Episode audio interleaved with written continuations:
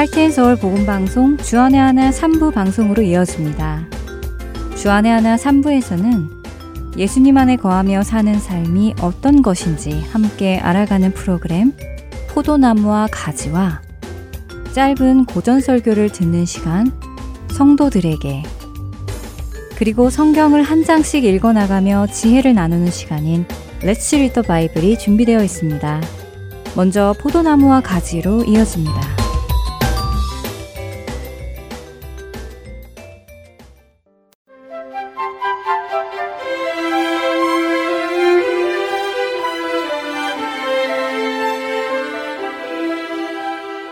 애청자 여러분 안녕하세요. 포도나무와 가지 진행의 민경은입니다. 저는 성도가 되기 전부터 이단에 대한 경계심이 많은 편이었습니다. TV 사회 고발 프로그램이나 다큐멘터리 등을 통해 이단이나 사이비 종교 특집 방송을 보다 보면 아무리 봐도 앞뒤가 맞지 않고 거짓말이 분명한 교주의 말과 그런 교주의 말에 빠져 제정신이 아닌 것처럼 자신의 모든 것을 다 주고 끌려다니는 광신도들의 모습이 저를 놀라게 했었지요. 그래서 저는 어떤 종교에도 속하고 싶어 하지 않아 있었고, 혹시라도 그런 이상한 곳에 빠지게 될까 늘 경계심을 가지고 있었습니다. 그러나 감사하게도 하나님의 은혜로 참 진리이신 예수님을 알게 되고 구원의 길을 가게 되었지요. 하지만 여전히 저는 제가 가는 이 길이 올바른 방향인지 늘 점검하는 습관이 있습니다. 왜냐하면 우리는 언제든지 진리에서 돌이켜 허탄한 것을 따를 수 있는 안타까운 일을 할 수 있기 때문이지요. 처음 신앙생활을 시작할 때 교계에서 이단이라고 지정해준 단체들만 이단이라고 생각을 하고 그런 단체와는 접촉만 하지 않으면 된다고 생각했었습니다. 그리고 그 외의 교회들은 모두 괜찮다고 생각했지요.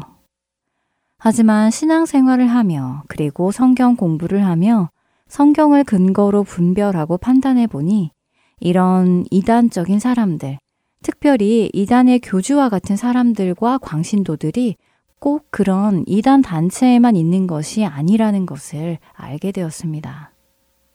조심스러운 일이지만 일반 교회 안에서도 거짓 선지자들은 언제나 있었고 그런 거짓 선지자들에게 끌려다니는 광적인 사람들이 늘 있다는 것을 알게 되었지요.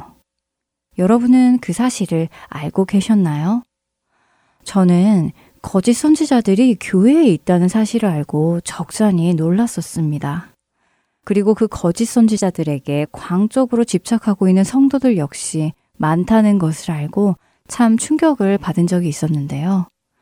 여러분은 명확한 이단과 사이비를 제외하고 하나님 나라 안에 또 교회 안에서 활동하고 있는 거짓 선지자들을 어떻게 구분할 수 있으신가요? 거짓 선지자, 거짓 목사, 거짓 선교사 등등 말입니다. 예수님께서는 거짓 선지자들을 삼가라고 말씀하셨습니다. 예수님께서 거짓 선지자들을 삼가라고 말씀하셨을 때 그 말씀은 이단 단체를 염두에 두고 하신 말씀일까요? 아니면 그리스도의 몸된 교회 안에 들어와 성도들을 미혹하려는 자들을 염두에 두고 하신 말씀일까요? 마태복음 7장 15절에 예수님은 이렇게 말씀하십니다. 거짓 선지자들을 삼가라. 양의 옷을 입고 너희에게 나아오나 속에는 노략질하는 일이라 라고요. 그리고 이런 거짓 선지자들은 훗날 천국 문 앞에서 예수님께 이렇게 항변할 것이라고 마태복음 7장 22절에서 말씀하시지요. 그날에 많은 사람이 나더러 이르되 주여 주여 우리가 주의 이름으로 선지자 노릇하며 주의 이름으로 귀신을 쫓아내며 주의 이름으로 많은 권능을 행하지 아니하였나이까 하리니 라고 말입니다. 그러니 이들은 교회 안에서 실제적으로 사역을 했던 사람들입니다. 그들은 주의 이름으로 선지자의 일도 했고 귀신을 내쫓는 퇴마 사역도 했습니다. 그 외에도 많은 권능, 곧 기적을 행했다고 스스로 이야기합니다. 이단의 단체들은 이단이라는 것을 우리가 이미 알고 있으니 경계하기가 쉬운데 이단으로 규정받지 않는 교회 안에 있는 이런 거짓 선지자들은 우리가 어떻게 알아보고 경계할 수 있을까요? 예수님은 이들이 우리에게 나아오는 이유가 우리를 노략질하기 위함이라고 하시는데 말입니다. 물론 예수님은 우리에게 그들을 분별할 수 있는 근거를 말씀해 주기는 하십니다. 마태복음 7장 16절부터 20절의 말씀입니다. 그들의 열매로 그들을 알지니 가시나무에서 포도를 또는 엉겅퀴에서 무화과를 따겠느냐. 이와 같이 좋은 나무마다 아름다운 열매를 맺고 못된 나무가 나쁜 열매를 맺나니 좋은 나무가 나쁜 열매를 맺을 수 없고 못된 나무가 아름다운 열매를 맺을 수 없느니라. 아름다운 열매를 맺지 아니하는 나무마다 찍혀 불에 던져지느니라. 이러므로 그들의 열매로 그들을 알리라 라고 하시며 우리가 이런 거짓 선지자들을 그들의 열매로 알 수 있다고 하셨지요. 그런데 저는 그들의 열매가 아름다운 열매인지 나쁜 열매인지 구별하기 어려웠습니다. 그들은 주의 이름으로 선지자 노릇도 하고 귀신도 쫓아냈으며 많은 기적을 행하는 자들이었기 때문에 그것이 아름다운 열매인지 나쁜 열매인지 구분할 수 없었습니다. 실제로 제가 교회 안에서 본 사람들은 자신에게 성령의 은사가 있다라고 주장하기도 하고 성도들에게 성령을 받게 해주겠다거나 성도들의 병을 낫게 해주겠다거나 성도에게 방언을 받게 해주겠다고 하기도 했고 성도들의 앞날을 예언해 주기도 하고 성도에게 이런 일 저런 일을 해보라고 하기도 하고 어떤 땅을 사고 어떤 집을 사고 어떤 직업을 갖고 어떤 장사를 해보라고 하기도 했지요. 그리고 실제로 그런 그들의 기적과 이적들이 이루어지는 것처럼 보이기도 했습니다. 그들은 그런 이적과 기적을 많이 보이며 그런 능력은 성령님이 아니고서는 할 수 없는 일이다 라고 주장했고, 그래서 그런 놀라운 일을 보는 성도들은 그들이 하나님께로부터 온 사역자라고 믿는 것을 보았습니다. 심지어 지식도 있고 믿음도 있는 저보다 더 연륜이 있는 믿음의 선배들이 그들을 선지자로 잘 따르는 모습에 그런 자들이 거짓 선지자라고 의심할 생각조차 들지 않았었습니다. 여러분은 어떠신가요? 여러분은 거짓 선지자를 구분할 수 있으신가요? 아름다운 열매와 나쁜 열매를 구분할 수 있으신가요? 찬양 한 곡 듣고 말씀 계속 나누겠습니다.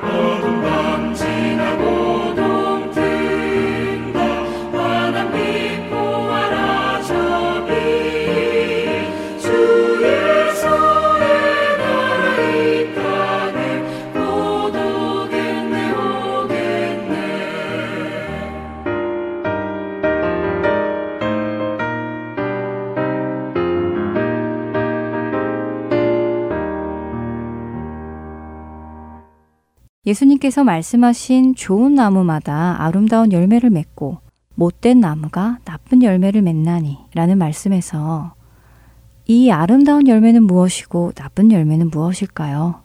우리는 어떻게 거짓 선지자를 구별할 수 있으며 우리 역시 거짓 성도가 아닌 참 성도라는 것을 어떻게 증명할 수 있을까요? 사도 바울은 고린도후서 11장 13절에서 15절에 타락한 천사인 사탄도 자신을 광명의 천사로 가장하듯이 거짓 사도들과 일꾼들도 자신들을 그리스도의 사도로 가장한다고 합니다. 그러니 우리 같은 우둔한 사람들이 어떻게 그 열매를 구분할 수 있을까요? 예수님의 말씀을 다시 잘 살펴보아야 하겠습니다. 예수님께서는 분명 그들의 열매로 그들을 알리라 라고 하셨으니까요. 예수님은 좋은 나무마다 아름다운 열매를 맺고 못된 나무가 나쁜 열매를 맺는다고 하십니다. 여기서 아름다운으로 번역된 헬라어 원어는 칼로스입니다. 아름다움으로 번역되지만 선하다는 의미를 가지고 있지요. 선한 것이기에 아름다운 것입니다. 단순히 외적인 모습만이 아름다운 것이 아니라 선한 내면 속에서 맺혀 나오는 외적인 아름다움을 의미하지요. 그리고 이 단어는 가치가 있는 이라는 것도 포함합니다. 반대로 나쁜 열매를 의미하는 나쁜은 포네로스라는 헬라어로 병들어 아픈 것을 의미하는 단어이며 의미적으로는 악하다는 의미를 가지고 있지요. 그러니까 내면이 악해서 외적으로 병든 모습이 나타나는 것입니다. 하나님의 순리를 역행할 때 나타나는 현상으로 악한 것을 내면에 가지게 되면 외적인 병으로 나타남을 의미하는 것입니다. 그래서 이 포네로스는 버려진, 비난받을 만한, 그리고 가치가 없는 것을 의미하지요.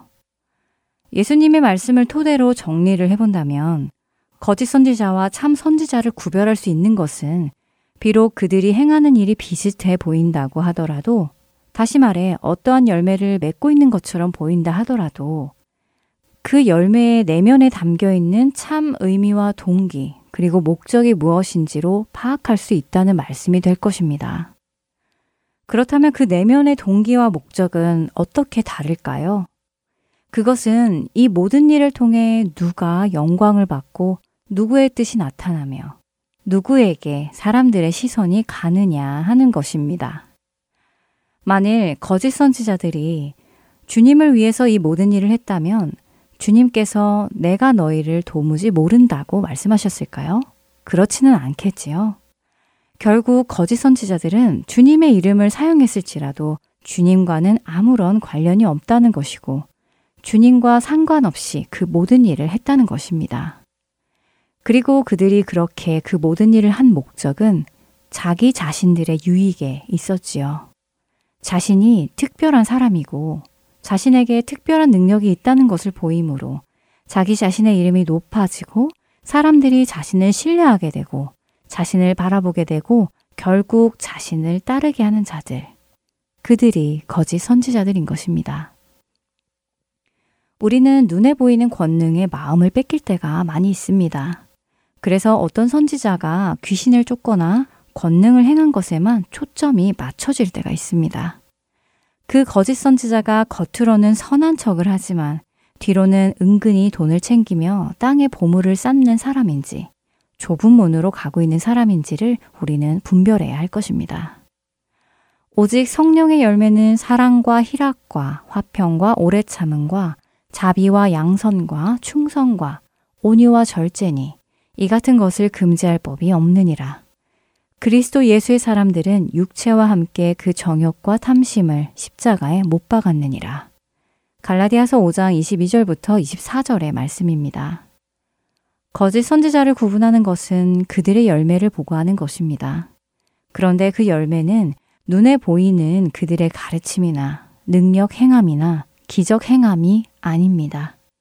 그들의 내면에 있는 마음에서부터 나오는 성품이 담긴 삶의 열매입니다. 나의 정욕과 탐심은 십자가에 못 박았고 예수님의 산상수훈의 말씀을 행하며 살아가야 참 선지자, 참 신도일 것입니다. 예수님께 붙어 있어서 잘 분별하고 예수님의 말씀을 따라 사는 우리가 되기를 원합니다. 포도나무와 가지 여기에서 마치겠습니다. 저는 다음 시간에 다시 뵙겠습니다. 안녕히 계세요.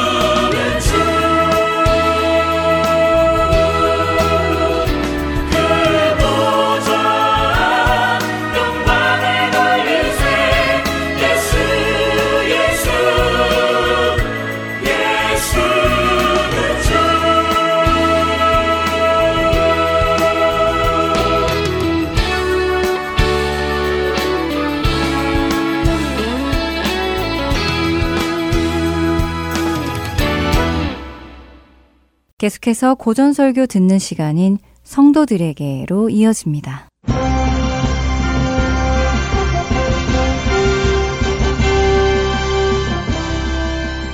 여러분 안녕하세요.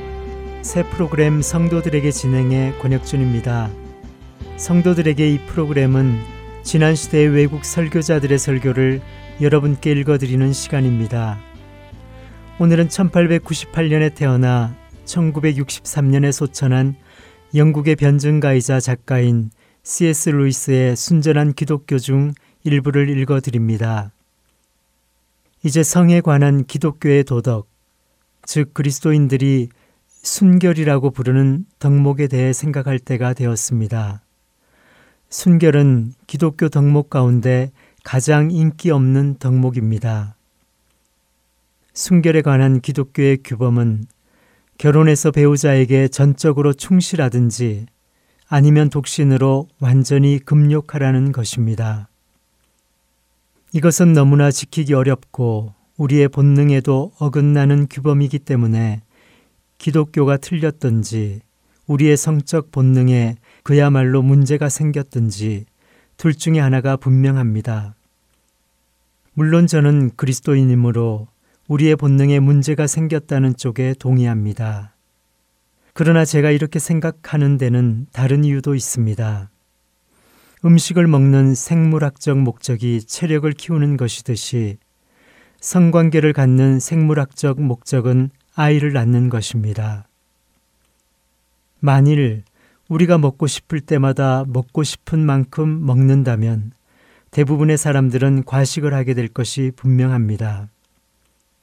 그래도 턱없이 많이 먹는 경우는 없지요. 한 사람이 2인분까지야 먹을 수 있겠지만 10인분을 먹을 수는 없습니다. 즉 생물학적 목적에 비해 식욕을 약간 더 느낄 수는 있지만 아주 지나칠 정도로 느끼는 경우는 없다는 것입니다. 그러나 건강한 청년이 성욕을 느낄 때마다 성관계를 맺고 그때마다 아기를 낳는다면 10년 안에 작은 마을 하나 정도의 인구는 너끈히 만들어낼 것입니다. 이처럼 성욕은 그 기능에 비해 터무니없이 과도하게 넘쳐나고 있습니다. 다른 식으로 생각해 볼까요? 만일 여러분이 어떤 나라에 가서 보니 무대 위에 어떤 사람이 보자기로 덮인 접시를 가지고 나타나 모든 사람이 볼 수 있도록 조명을 비추고 천천히 덮개를 들어 올리며 그 접시 안에 담긴 양갈비나 베이컨 조각을 보여주는 쇼를 한다고 생각해 보시기 바랍니다. 그런 쇼를 할 때 극장에 사람들이 가득 찬다면 말입니다. 그런 모습을 본다면 우리는 그 나라 사람들의 식욕에 무언가 문제가 있다고 생각하지 않을까요?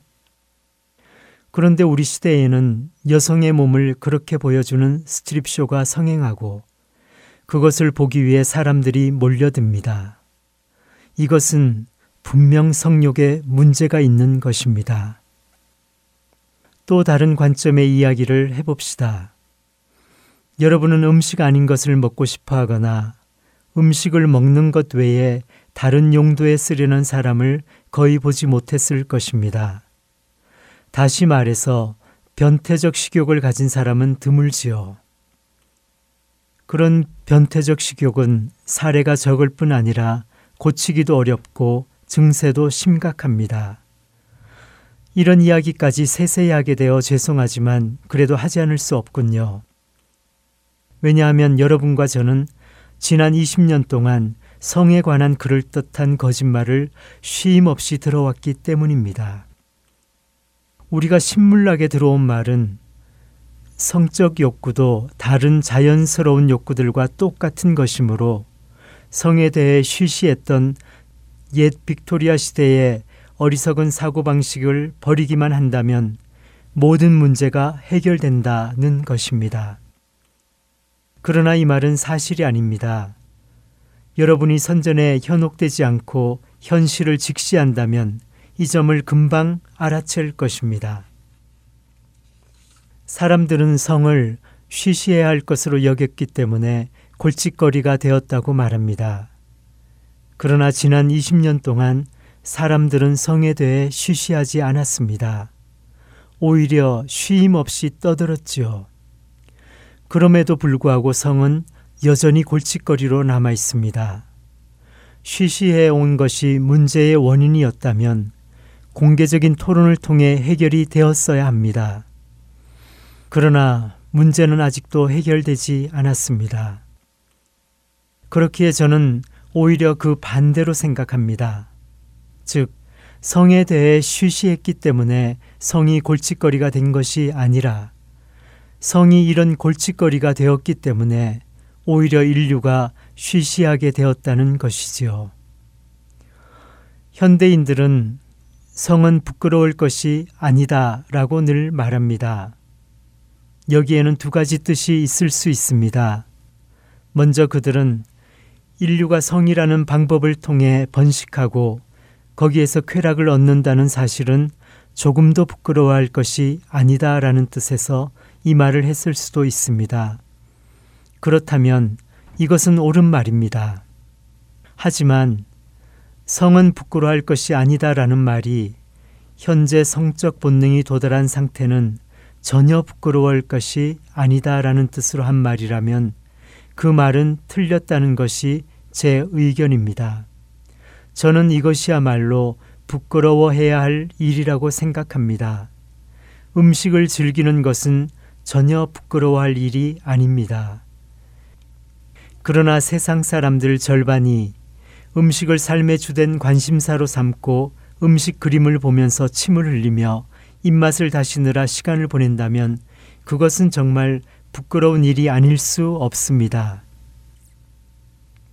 물론 이런 현 상태에 대한 책임이 우리 개개인에게 있다는 말은 아닙니다. 이미 우리는 애초부터 뒤틀려 있는 가치관을 물려받았습니다. 그리고 우리는 순결하지 않은 삶을 옹호하는 광고들에 둘러싸여 자랐습니다. 또 돈을 긁어낼 목적으로 우리의 성욕을 자극시키려는 사람들도 많지요. 그들이 노리는 것은 자나깨나 성만 생각하는 사람은 구매 저항력이 아주 약하다는 점입니다. 하나님은 이러한 상황을 잘 알고 계십니다. 그는 이렇게 극복하기 어려운 점들이 있다는 사실을 충분히 감안해서 판단을 내리실 것입니다. 중요한 것은 우리가 얼마나 진실하고 끈기 있게 이 어려움들을 극복하고자 애쓰느냐 하는 데에 있습니다.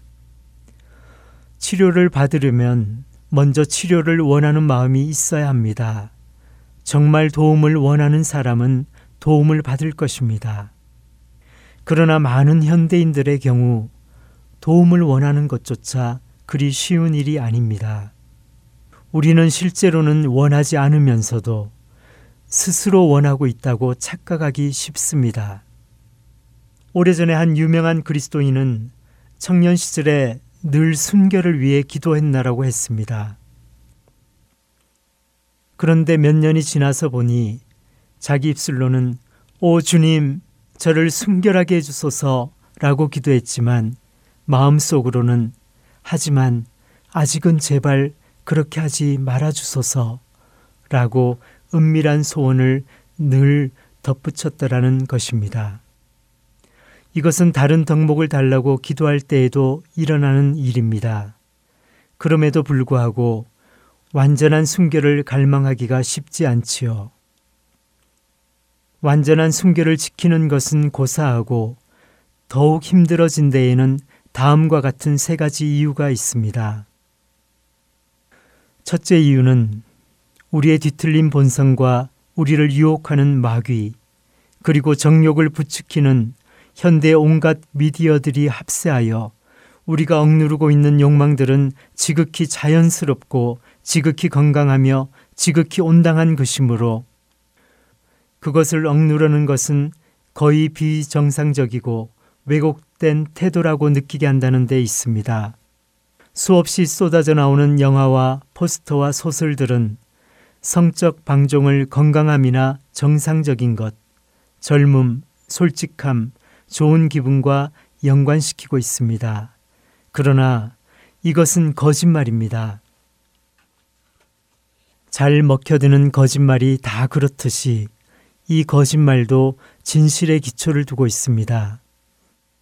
여기에서 진실은 과도하게 집착하거나 지나치게 빠지지만 않는다면 성 그 자체는 정상적이고 건강한 것이라는 것이죠. 그러나 여러분이 지금 유혹받고 있는 성적 행위가 전부 건강하고 정상적이라는 말은 거짓말입니다. 기독교와 상관없이 상식적인 눈으로 보아도 이것은 헛소리가 분명합니다. 모든 욕망을 무작정 따르다 보면 결국 무력해지고 병들며 질투하고 거짓말하고 감추게 되는 등 건강해지고 기분 좋아지며 솔직해지는 것과는 완전히 거리가 멀어져 버리기 때문입니다. 이 세상에서도 행복해지려면 상당히 많은 자제가 필요한 법입니다. 따라서 강하게 발동되는 욕구들은 전부 건강하고 온당하다는 주장은 말도 안 되는 소리입니다. 사리를 분별할 줄 아는 사람이라면 누구나 어떤 욕망은 허용하고 어떤 욕망은 거부해야 하는지에 관한 일련의 원칙들을 갖고 있게 마련입니다. 어떤 이들은 기독교적 원칙에 따라, 어떤 이들은 위생학적 원칙에 따라, 또 어떤 이들은 사회학적 원칙에 따라 이렇게 합니다. 즉, 진정한 갈등은 기독교나 본성이냐에 있는 것이 아니라 본성을 제어하는 일에서 기독교적 원칙을 따르느냐, 다른 원칙을 따르느냐에 있습니다. 인생을 망치기로 작정한 사람이 아니라면 어떤 식으로든 본성을 제할 것이기 때문입니다. 기독교적 원칙은 다른 원칙들에 비해 확실히 더 엄격합니다. 그러나 다른 원칙들은 줄 수 없는 도움을 우리에게 줍니다. 둘째로 많은 이들은 기독교적 순결을 지키는 일은 불가능하다고 지레 겁을 먹은 나머지 진지하게 노력해 볼 생각을 아예 하지 않습니다. 그러나 어차피 꼭 해야 할 일이라면 그 가능성 여부를 고려할 필요가 없는 법입니다. 시험지에 선택 문제가 나왔을 때에는 자기가 풀 수 있는 문제인지 여부를 따져보아야 합니다. 그러나 필수 문제가 나왔을 때에는 어찌되었든지 간에 최선을 다해 풀어야 합니다. 그러면 답안을 제대로 못 쓰더라도 어느 정도의 점수는 받을 수 있습니다. 그러나 문제를 풀지 않으면 한 점도 얻을 수 없죠. 시험뿐 아니라 전쟁이나 등산, 스케이트, 수영, 자전거 타기, 심지어 곱은 손으로 뻣뻣한 목칼라를 잠그는 일에 이르기까지 처음에는 불가능해 보였던 일들도 결국에는 완수해낼 수 있는 경우가 아주 많습니다. 반드시 해야 하는 일을 해내는 것은 멋진 일입니다. 물론 완벽한 순결은 단순한 인간의 노력만으로는 이룰 수 없는 것이 분명합니다. 그렇기 때문에 도움을 구했는데도 오랫동안 도움이 오지 않는 것처럼 느껴지거나 자기에게 필요한 만큼 충분히 오지 않는 것처럼 느껴질 때가 있을 수 있습니다. 그렇더라도 걱정하지 마십시오. 실패할 때마다 용서를 구하고 다시 일어나 거듭 시도하십시오. 많은 경우 하나님이 무엇보다 먼저 도우시는 부분은 덕목 그 자체가 아니라 언제라도 다시 시도할 수 있는 바로 이 능력이기 때문입니다. 순결도 중요하지만 그것을 이루고자 노력하는 과정은 그 덕목 자체보다 훨씬 더 중요한 영혼의 습관을 훈련시켜 줍니다. 이 과정을 통해 우리는 자신에 대한 착각을 버리고 하나님만 의지하는 법을 배우게 됩니다. 한편으로는 최상의 상황에서도 자신을 신뢰하지 않을 수 있게 되며 다른 한편으로는 최악의 상황에서도 자신의 실패를 용서받을 수 있기에 절망할 필요가 없다는 것을 배우게 되지요. 치명적인 실패는 오직 하나, 완전을 포기하고 그 이후에 안주하는 것입니다. 셋째 이유는 사람들이 심리학에서 말하는 억압을 종종 오해하는 것에서 찾아볼 수 있습니다. 심리학은 억압된 성적 욕망은 위험하다고 가르칩니다. 그러나 여기에서 억압된이라는 것은 전문 용어로서 거부하다, 참다라는 뜻의 억제된과 구별됩니다. 심리학에 나오는 억압된 욕망이나 생각이란 과거의 잠재 의식 속에 파고 들어왔다가 알아볼 수 없는 형태로 위장해서 현재 의식에 나타나는 것을 일컫는 말입니다. 그러므로 억압된 성적 욕망은 결코 성적 욕망 그 자체로 나타나지 않습니다.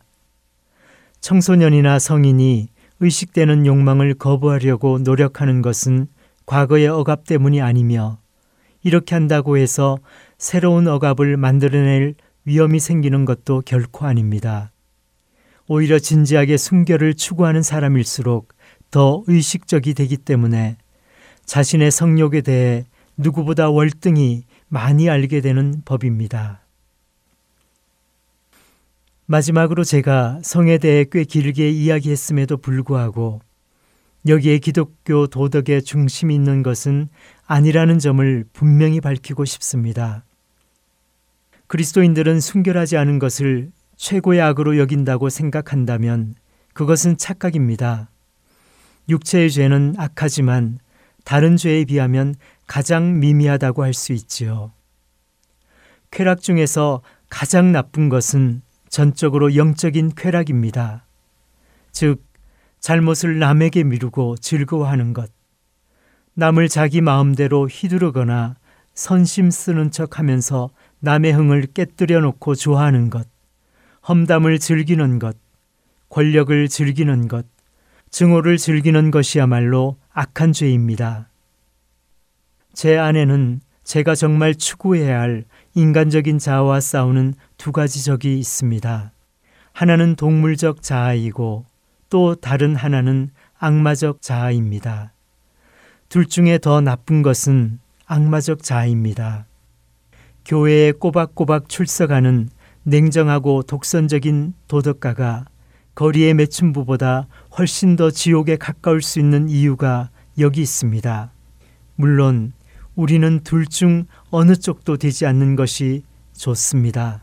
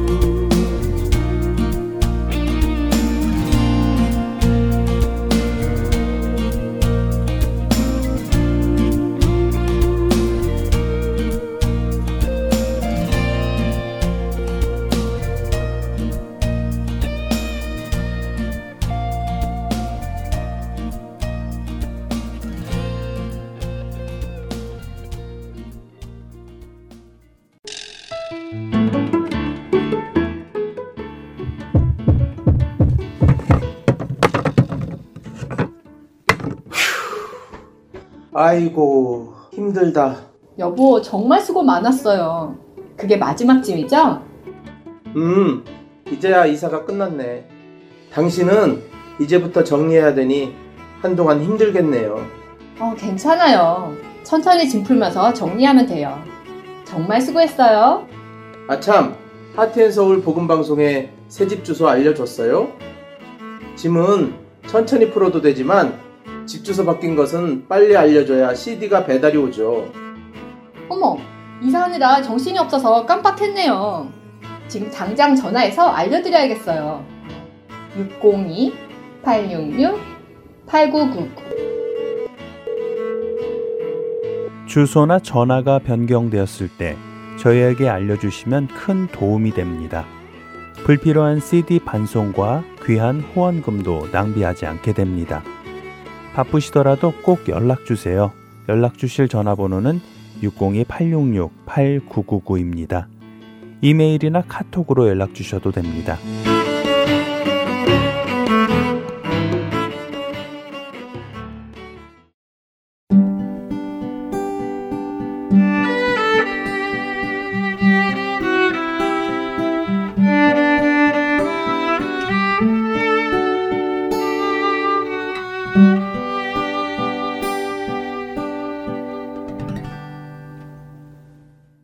말씀을 묵상하는 시간. Read the Bible 보내드립니다.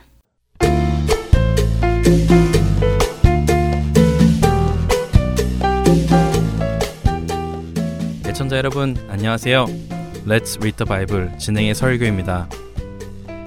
고린도 교회는 여러 가지 문제가 있다는 말씀을 매주 드리고 있습니다. 교회에 문제가 없으면 좋겠지만 문제가 없을 수는 없지요. 그렇기에 문제 없는 교회를 만드는 것도 중요하지만 그것보다 더 중요한 것은 문제가 생길 때 어떻게 그 문제를 해결하느냐 하는 것임을 늘 기억하시기 바랍니다. 고린도전서 7장에 가면 또 다른 문제가 등장합니다. 바로 결혼에 관한 문제이죠. 결혼 문제. 혹시 남의 이야기 같지 않으신 분들 계시나요? 물론 요즘 시대에도 결혼에 관한 문제는 늘 있습니다. 사랑해서 결혼해 놓고도 서로 미워하여 이혼하는 일이 늘어나고 이제는 더 나아가 동성애 결혼까지 허락되는 시대이죠. 고린도 교회도 그런 결혼 문제가 있었던 것일까요? 사실 그렇지는 않습니다. 당시 고린도 교회가 가지고 있는 이 결혼에 관한 문제는 요즘 우리 시대가 고민하는 문제하고는 조금 달랐습니다. 당시 고린도를 포함한 헬라 문화권에 있던 가치관, 다시 말해 그 시대의 철학 중에는 육신은 악하고 영혼은 순수하다는 생각이 뿌리 깊게 자리 잡고 있었습니다. 그런데 육신은 악하고 영혼은 순수하다는 이 가치관이 두 개의 극단적인 사람들을 만들어내었는데요. 하나는 육신은 원래 악한 것이니까 악한 대로 사용해도 괜찮고 영혼은 순수하니 육신의 영향을 받지 않는다는 사람들이었습니다. 그래서 이들은 본능에 충실한 삶, 쾌락적인 삶을 살았죠. 또 하나의 사람들은 육신이 악하니 그 악함이 영혼의 순수함에 영향을 줄 것이니 육신을 억압하여야 하며 모든 본능과 욕망은 부정한 것이니 막아야 한다는 사람들이었죠. 그래서 한쪽 사람들은 음행과 방탕을 일삼고 결혼과 이혼을 거리낌 없이 했고 또 한쪽의 사람들은 육신이 원하는 모든 것을 금하는 금욕적인 삶을 살았고 그런 금욕을 위해 결혼조차 하지 않으며 살아갔죠. 이런 두 풍조가 가득한 고린도에 살던 성도들 역시 어느 쪽이 옳은지 궁금했습니다. 그래서 사도 바울에게 편지로 물었던 것 같습니다. 결혼은 해야 합니까? 하지 말아야 합니까? 하는 질문이었습니다. 사도 바울은 그들의 질문을 언급하며 답을 해줍니다. 미혼자, 기혼자, 과부, 불신자와 결혼한 사람의 이혼 문제 등을 설명해 주죠. 그런데 이 모든 것의 중심에 근본이 되는 본질이 있습니다. 그것은 그리스도인의 삶의 목적이 무엇이냐 하는 것이죠. 어떤 일을 어떻게 결정할 때 그 결정의 중심에는 언제나 하나님의 자녀로 하나님의 뜻 안에서 결정한다는 기준이 있어야 합니다. 사도 바울의 설명 속에서 우리는 그 사실을 깨달을 수 있습니다. 그리고 그 사실은 이 한마디로 추격할 수 있죠. 너희는 값으로 사신 것이니 사람들의 종이 되지 말라. 고린도전서 7장 23절의 말씀입니다. 이 관점을 가지고 오늘 고린도전서 7장을 읽어 가시면 그 안에서 많은 지혜를 얻을 수 있을 것입니다. Let's read the Bible. 고린도전서 7장 1절에서 24절까지의 말씀을 읽겠습니다. 너희가 쓴 문제에 대하여 말하면 남자가 여자를 가까이 아니함이 좋으나 음행을 피하기 위하여 남자마다 자기 아내를 두고 여자마다 자기 남편을 두라. 남편은 그 아내에 대한 의무를 다하고 아내도 그 남편에게 그렇게 할지라. 아내는 자기 몸을 주장하지 못하고 오직 그 남편이 하며 남편도 그와 같이 자기 몸을 주장하지 못하고 오직 그 아내가 하나니 서로 분방하지 말라. 다만 기도할 틈을 얻기 위하여 합의상 얼마 동안은 하되 다시 합하라. 이는 너희가 절제 못함으로 말미암아 사탄이 너희를 시험하지 못하게 하려 함이라. 그러나 내가 이 말을 함은 허락이요 명령은 아니니라. 나는 모든 사람이 나와 같기를 원하노라. 그러나 각각 하나님께 받은 자기의 은사가 있으니 이 사람은 이러하고 저 사람은 저러하니라. 내가 결혼하지 아니한 자들과 과부들에게 이르노니 나와 같이 그냥 지내는 것이 좋으니라. 만일 절제할 수 없거든 결혼하라. 정욕이 불같이 타는 것보다 결혼하는 것이 나으니라. 결혼한 자들에게 내가 명하노니 명하는 자는 내가 아니오 주시라. 여자는 남편에게서 갈라서지 말고 만일 갈라섰으면 그대로 지내든지 다시 그 남편과 화합하든지 하라. 남편도 아내를 버리지 말라. 그 나머지 사람들에게 내가 말하노니 이는 주의 명령이 아니라 만일 어떤 형제에게 믿지 아니하는 아내가 있어 남편과 함께 살기를 좋아하거든 그를 버리지 말며 어떤 여자에게 믿지 아니하는 남편이 있어 아내와 함께 살기를 좋아하거든 그 남편을 버리지 말라. 믿지 아니하는 남편이 아내로 말미암아 거룩하게 되고 믿지 아니하는 아내가 남편으로 말미암아 거룩하게 되나니 그렇지 아니하면 너희 자녀도 깨끗하지 못하니라. 그러나 이제 거룩하니라. 혹 믿지 아니하는 자가 갈리거든 갈리게 하라. 형제나 자매나 이런 일에 구애될 것이 없느니라. 그러나 하나님은 화평 중에서 너희를 부르셨느니라. 아내 된 자여, 내가 남편을 구원할는지 어찌할 수 있으며, 남편 된 자여, 내가 내 아내를 구원할는지 어찌할 수 있으리요. 오직 주께서 각 사람에게 나눠 주신 대로 하나님이 각 사람을 부르신 그대로 행하라. 내가 모든 교회에서 이와 같이 명하노라. 할례자로서 부르심을 받은 자가 있느냐? 무할례자가 되지 말며 무할례자로 부르심을 받은 자가 있느냐? 할례를 받지 말라. 할례 받는 것도 아무것도 아니요 할례 받지 아니하는 것도 아무것도 아니로되 오직 하나님의 계명을 지킬 따름이니라. 각 사람은 부르심을 받은 그 부르심 그대로 지내라. 내가 종으로 있을 때에 부르심을 받았느냐 염려하지 말라. 그러나 내가 자유롭게 될 수 있거든 그것을 이용하라. 주 안에서 부르심을 받은 자는 종이라도 주께 속한 자유인이요 또 그와 같이 자유인으로 있을 때 부르심을 받은 자는 그리스도의 종이니라. 너희는 값으로 사신 것이니 사람들의 종이 되지 말라. 형제들아, 너희는 각각 부르심을 받은 그대로 하나님과 함께 거하라. Let's read the Bible. 고린도전서 7장 1절에서 24절까지의 말씀을 읽었습니다.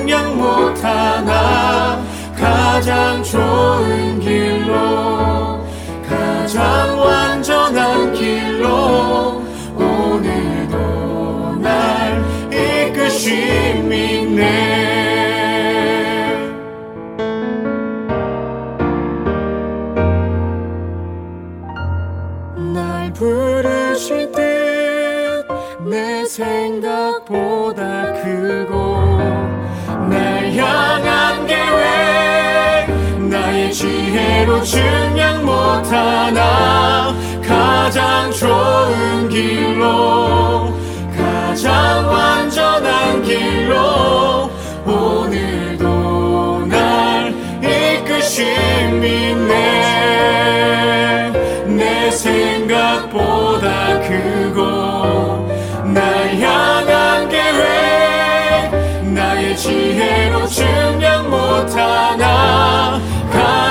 좋은 길로 가장 완전한 길로 오늘도 날 이끄심이 네. 신실하신 주를 찬양해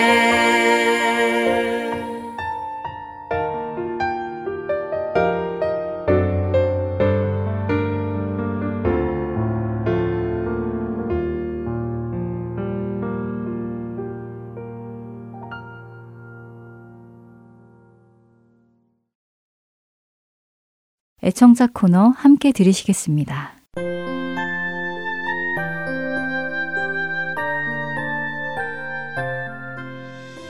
여러분 안녕하세요. 할텐서울 복음방송 애청자 코너 시간의 최강덕입니다.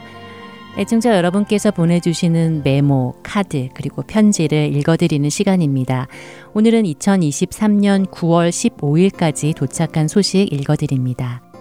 어, 먼저 아리조나에서 온 소식입니다. 할텐서울 복음방송에서 수고하시는 사랑하는 여러분들께 감사를 드리고 여러분을 사용하시는 하나님을 찬양합니다. 진리의 말씀을 갈구하는 많은 주의 백성들을 주님께서 세워주신 이 귀한 할텐서울 복음방송을 통하여 채워주시니 감사합니다. 여러분, 여러분의 수고가 헛됨이 없이 하늘나라에 기록될 줄 믿습니다. 여러분들의 뒤에서 여러분을 위해 기도하시는 많은 손길이 있음을 믿습니다. 어려운 일이 있더라도 힘내시기 바랍니다. 할텐서 복음방송을 세워주신 하나님께 다시금 감사와 영광을 올려드립니다. 라고 하시면서 아리조나에서 티나 존스 애청자님께서 위로와 권면의 편지 보내주셨습니다. 어, 이렇게 기도해 주시는 분들로 인해 힘을 얻고 사역하게 되네요. 감사합니다. 다음 소식입니다. 할렐루야 늘 감사합니다. 작년에 남편이 주님께로 가고 갑자기 후원금을 끊어야 했지만 좋으신 하나님 지금까지 인도하시고 또 조금이라도 후원금을 보낼 수 있도록 은혜를 주신 하나님께 예수님의 이름으로 감사를 드립니다.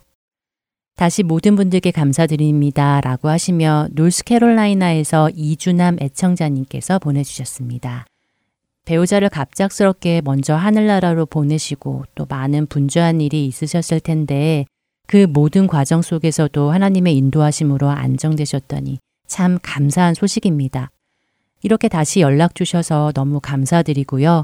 앞으로도 주님의 인도하심 속에서 귀한 믿음 생활 하시기 기도드립니다. 다음 소식입니다. 짧은 메모 몇 가지 모아서 전해드립니다. 수고하십니다. 유튜브를 시작하셔서 감사합니다. 어디서든 편리하게 들을 수 있어 감사합니다. 라고 펜실베니아에서 최현진, 최승진 애청자님께서 보내주셨고요. 수고하시는 사역자, 봉사자 여러분들 너무 감사합니다. 주님께서 주시는 지혜와 명철로 잘 감당하시는 모습이 자랑스럽습니다. 주 안에서 건강들 하시고 땅끝까지 이르는 복음 전파 사역이 더욱 번창하시기를 기도합니다. 라고 인디아나에서 최상현 애청자님도 보내주셨습니다. 네, 하나같이 이렇게 수고한다고 말씀해 주시니 왠지 부끄러워집니다. 정말 수고를 하고 있는지 돌아보게 되고요. 여러분의 용기 주심에 더욱 열심히 해야 하겠다는 생각이 듭니다. 감사합니다. 할텐서울 복음방송의 사역은 여러분들의 기도와 후원으로 이루어집니다. 생명을 살리고 세우는 사역을 위해 여러분들의 기도와 후원을 계속해서 부탁드립니다. 애청자 코너 여기에서 마치겠습니다. 안녕히 계세요.